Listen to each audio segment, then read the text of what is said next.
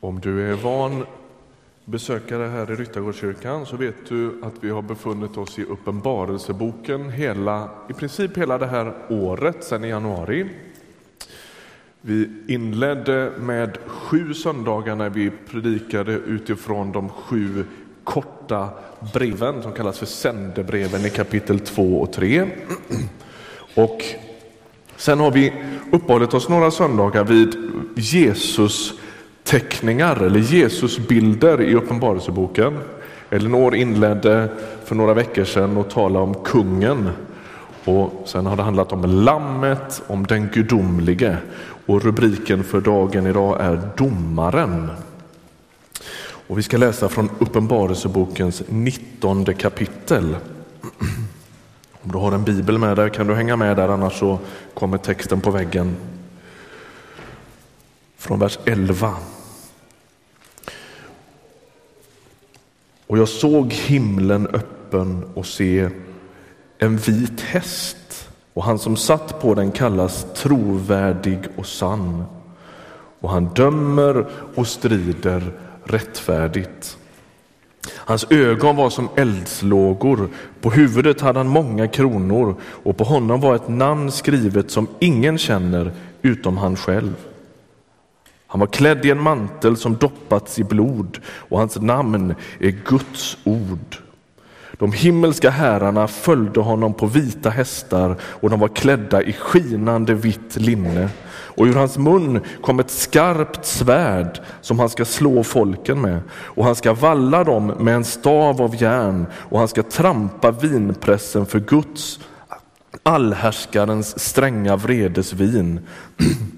Och han har ett namn skrivet på manteln och på låret. Konungarnas konung och herrarnas herre.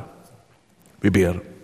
Herre, nu ber vi att den här gamla texten med detta väldiga bildspråk skulle få tala med oss mitt i vårat liv, mitt i våran vardag.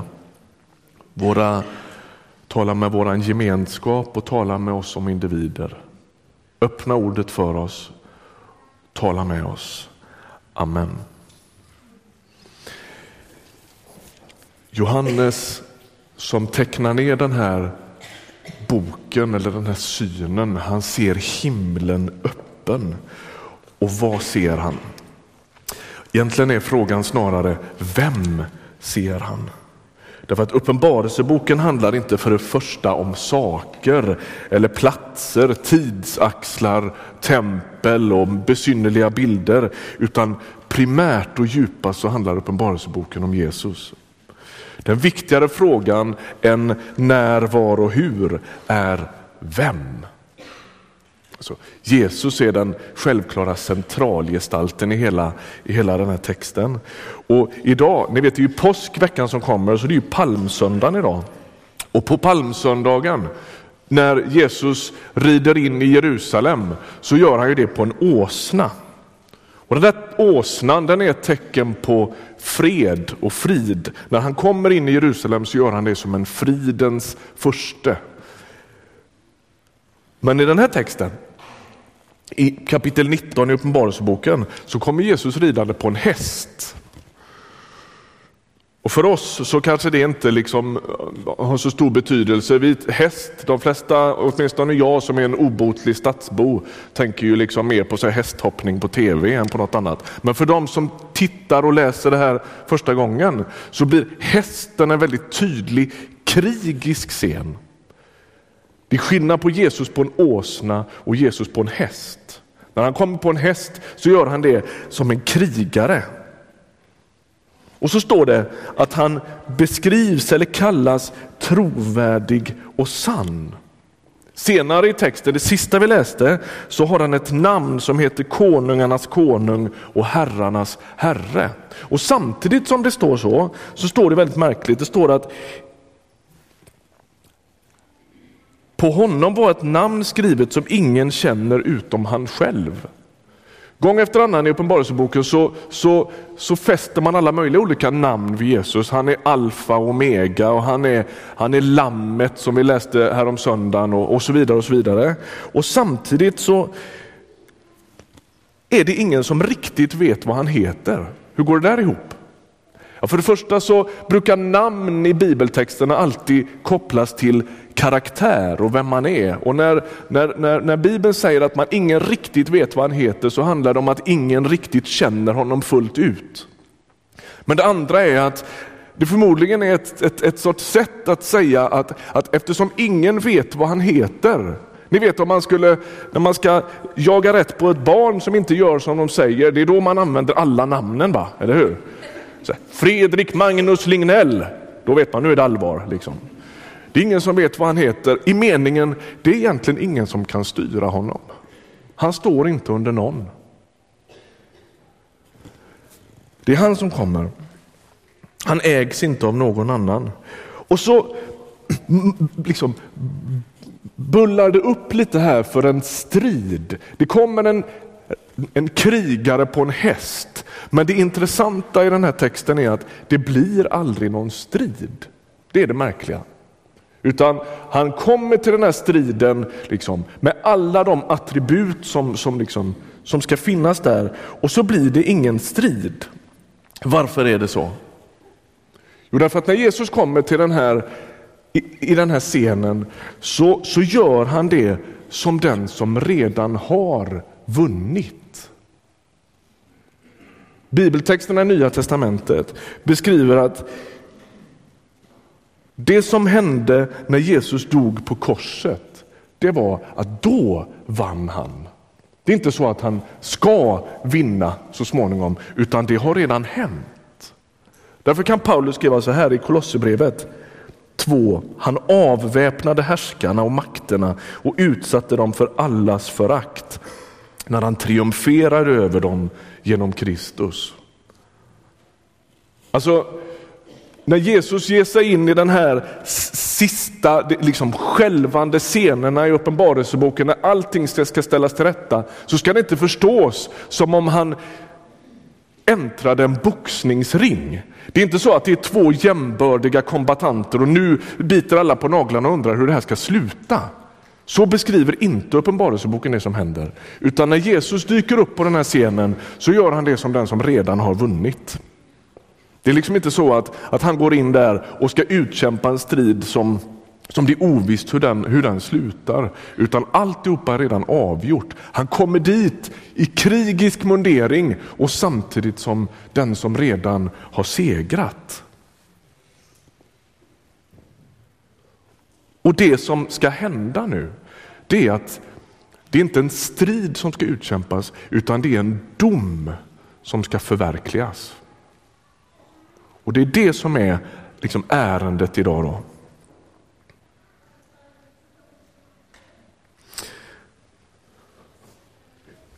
Hur ska man förstå texterna om Jesus som domare? Är inte det medeltida för det första? Är det inte dessutom väldigt motsägelsefullt?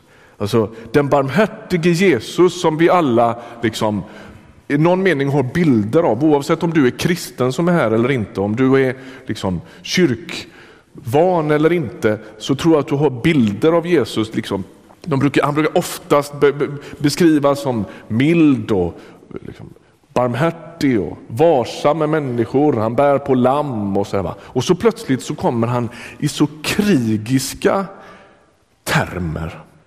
Och så beskrivs han som domaren. Är inte det problematiskt att tänka på Jesus som dömande? Låt mig få ge tre stycken idéer om det.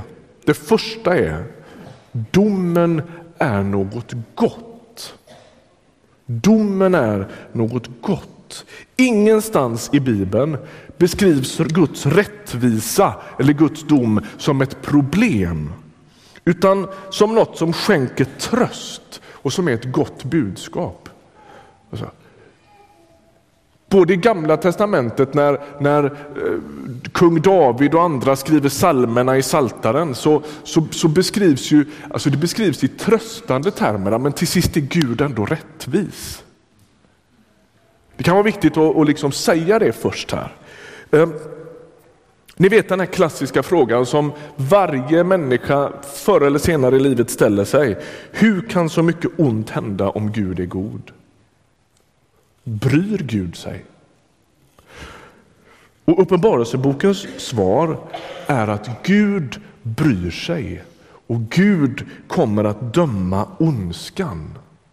Han som är trovärdig och sann, som den här texten började, ska döma helt rättvist i varje mänsklig relation, i varje mänskligt öde, i varje konflikt, i varje övergreppssituation, i varje stort nationellt trauma.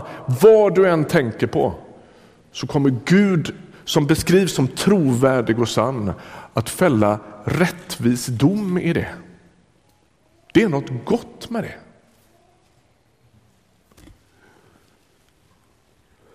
För många år sedan när jag jobbade med Teen Challenge, kristen utmaning, så, så var det så att vi arbetade en del tillsammans med ett team som fanns på plats i Göteborg och varje vecka så, så hade de något som kallas för gatukyrkan. Till gatukyrkan dök de mest eh, tilltufsade människor upp. Dit kom eh, människor med ett livslångt missbruk som kämpade med både droger och alkohol och prostitution och, och hemlöshet och allt möjligt. Och det var en sällsam blandning med människor. Och alltid en, en eh, höjdpunkt att få vara med på de gudstjänsterna. Det var något väldigt speciellt där. Vid något tillfälle predikade jag där om att Gud är rättvis. Om man gör det i en klassisk lite småborgerlig frikyrkomiljö så blir det ofta lite teoretiskt problematiskt. Alltså, hur får vi ihop de här delarna och så. Det som hände där var något annat. Därför att det där fäste i människors djupaste livsöden. Och när jag predikade utifrån någon saltartext om att Gud är rättvis, att Gud till sist ser vad som händer, att han inte glömmer bort allt djävulskap som människor är med om. Att han inte blundar för det, utan att han på ett eller annat sätt kommer att göra något bokslut över det.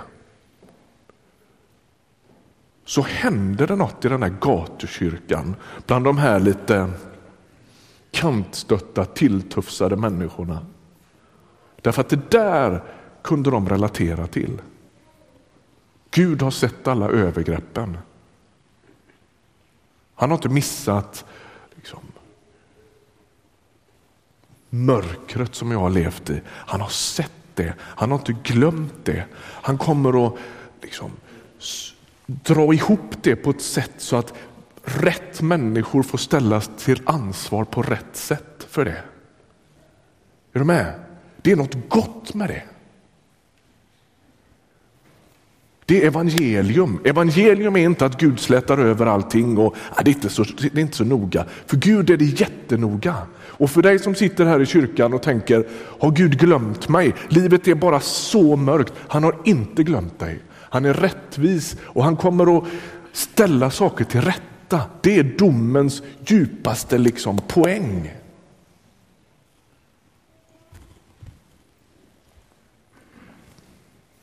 Om Gud inte dömer ondskan, då får vi ju verkliga problem med vår gudsbild.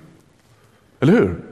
Om fruktansvärda övergreppen i Rwanda som nästan saknar motstycke i historien just för att det skedde under en så kort tid. Om det hände utan att Gud kommer att på ett eller annat sätt ställa människor till svars för det, då har vi ju verkliga problem med våran gudsbild. Eller hur? Då är han ju en tyrann. Då står han ju på förövarnas sida i så fall. Att Gud dömer, att Jesus kommer på den där hästen för att döma världen, det är ett gott budskap. Ni ser tveksamma ut, men det är så. För det andra, den som dömer är god och barmhärtig. Hur många av er har läst någon sån här äh, amerikansk thriller som alltid utspelar sig i lite sådana här eh, domstolsmiljöer. John Grisham och sådana här. Har ni, en del här har, har gjort det. Ja, det är bra.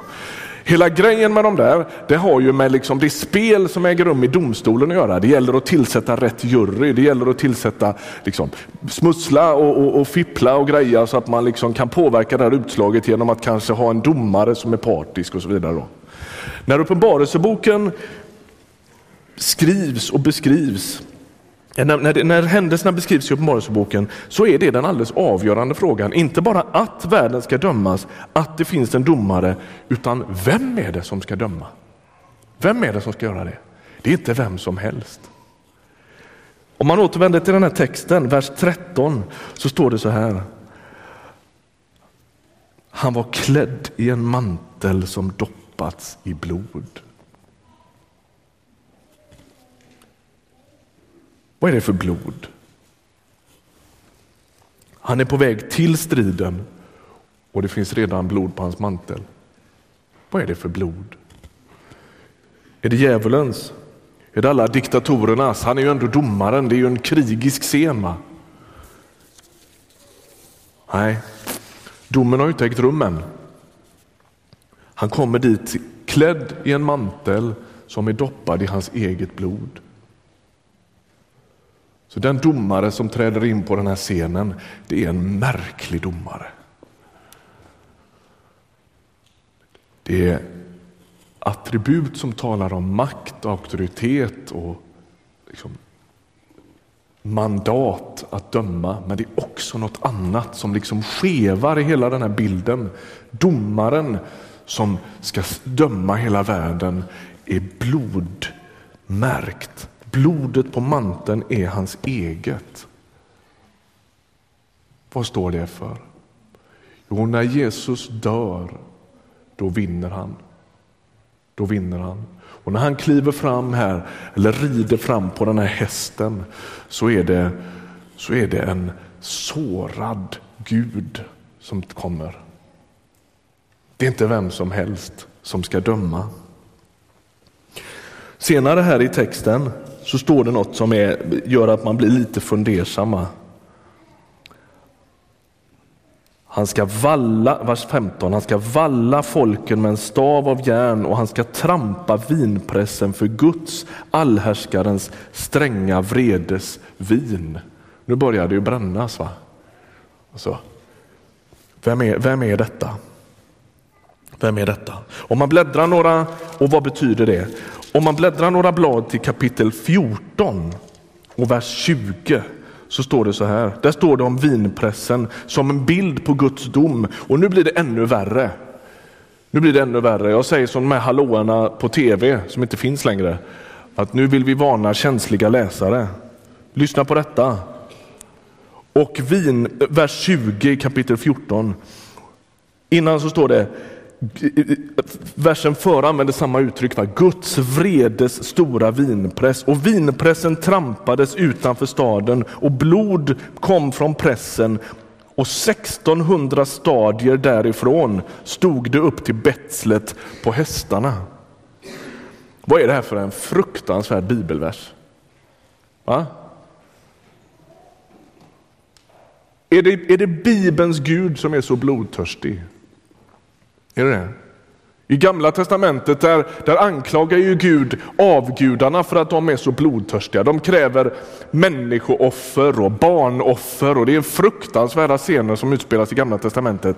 Och, och, och det blir liksom som en sorts motpol. De, de, de djävulska, demoniska avgudarna och så den rättfärdige, helige Israels Gud. Men här verkar det som att han är likadan. Eller hur? När Guds, stora, Guds vrede stora vinpress trycks ihop, då är det blod överallt.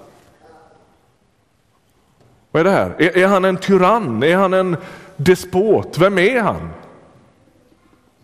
Och hur blir det där? Är det så till sist att, att det här med nåd bara är någon sorts parentes och till sist så kommer Gud ändå visa sitt rätta ansikte och vara en tyrann? Blod upp till betslet på hästarna. Vad är det frågan om?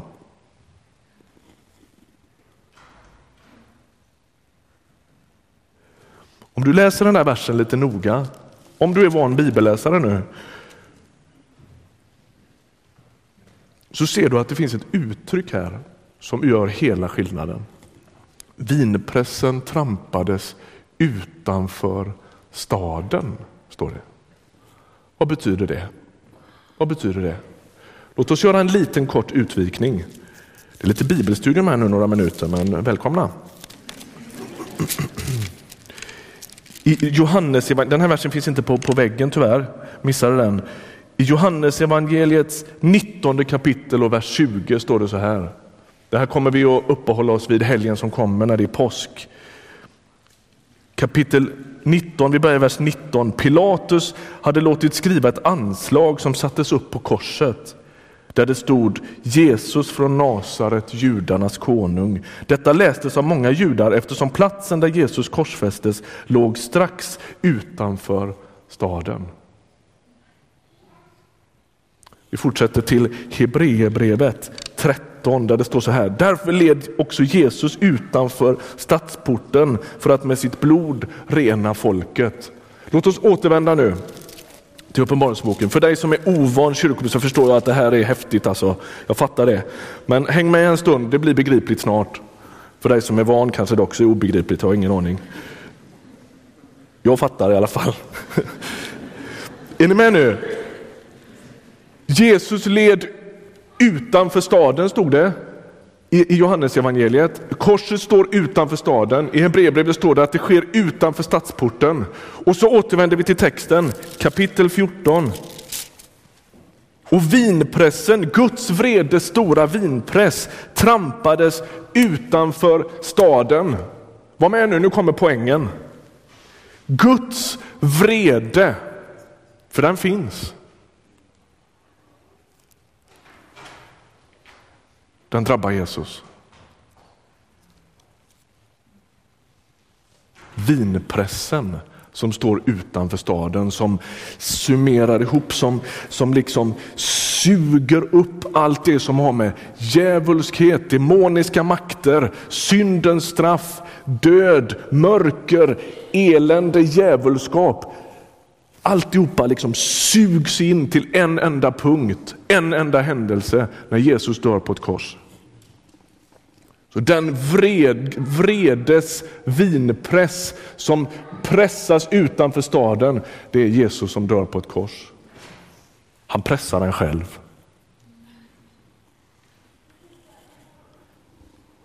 Och då kommer ju resten av versen i ett annat läge, eller hur? Det blir jättemycket blod.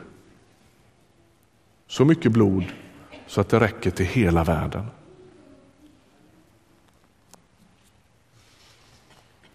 Alltså bilden av vinpresset där Gud, vinpressen där Guds stränga vredes vin trampas, det är korset. Blodet som flyter därifrån, det är inte mänsklighetens blod. Det är inte offrens blod, det är Jesu blod. Vreden drabbar honom själv. Och när Jesus rider fram som, som domare i det här kapitlet så är manteln doppad i hans eget blod. Det är världens räddare som kommer. Han är både domare och räddare på samma gång. Och när han ser ditt liv, vem du än är som sitter i Ryttargårdskyrkan idag, när han ser ditt liv så ser han på det i barmhärtighet. Han önskar att du ska sätta tro till detta, att du ska lita på det och säga Jesus dog för mig. Och det som händer när Guds vredes vinpress liksom, arbetas, så att säga, va? det är att Jesus dör för dig. Han dör för dig. Han tar ditt straff. Han tar ditt straff.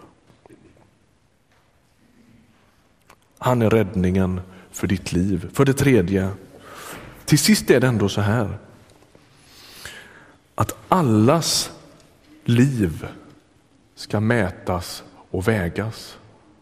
Och det är en tydlig, ett tydligt perspektiv i Nya testamentet. Ett av grunddragen i Nya testamentets undervisning är att Gud faktiskt myndig förklarar människan. Han tar våra liv och våra val på allvar. Han, han tycker att ditt och mitt liv spelar roll och därför så får vi också i någon mening ställas till svars för det. När Jesus drar ihop hela historien, när han stänger alla böcker, ställer allt till rätta, då ska hela tillvaron vägas. Också våra liv. Han är domaren i den meningen att han ska döma ondskan. Men att han också ska döma, och då måste inte alltid dom handla om att den ene går åt höger och blir fördömd och den andra blir räddad åt vänster. Utan han ska döma i allt som har hänt i tillvaron.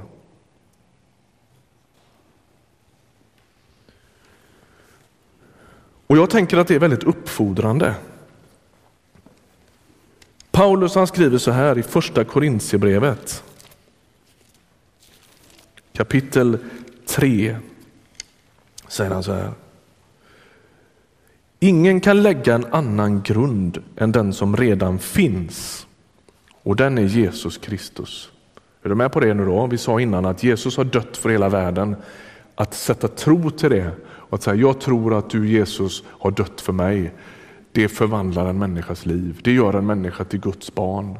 Det gör att man får med honom att göra och blir helt ren och förlåten. På den grunden, säger han, kan man bygga med guld, silver eller ädelstenar, trä, gräs eller halm och det ska visa sig hur var och en har byggt. Den dagen ska avslöja det, ty den kommer med eld och elden ska pröva vad vars och ens arbete är värt. Den vars byggnad består ska få lön, den vars verk brinner ner ska bli utan. Själv ska han dock räddas, men som ur eld. Alltså, det är som att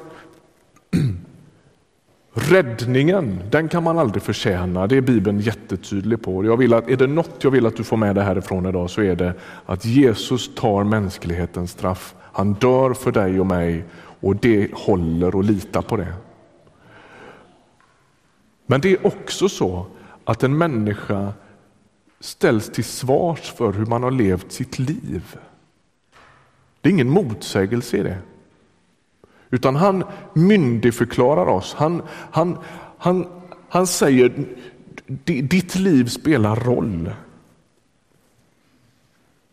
Han utkräver faktiskt ansvar för hur vi har levt. Därför kan Paulus säga att han, att han bär på ett, en gudsfruktan som inte handlar om att han går runt och är rädd för Gud, men en sorts respekt för att jag behandlar inte varken Gud eller mitt eget liv hur som helst. Det ska vägas en dag.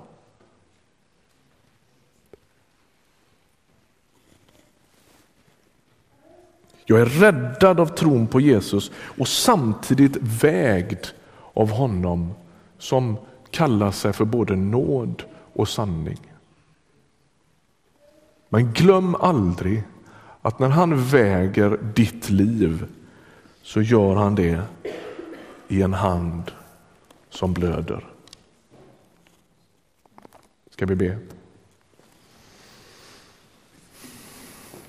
Herre, tack för att du är trovärdig och sann. Tack för att du ska döma världen. Tack för att du ska döma i både stort och smått.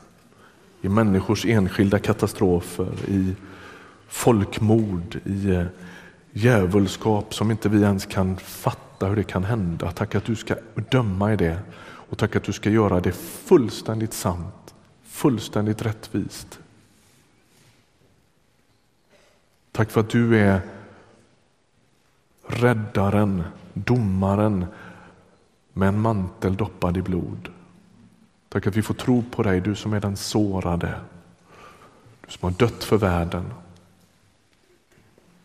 Tack för att du är den du är. Amen.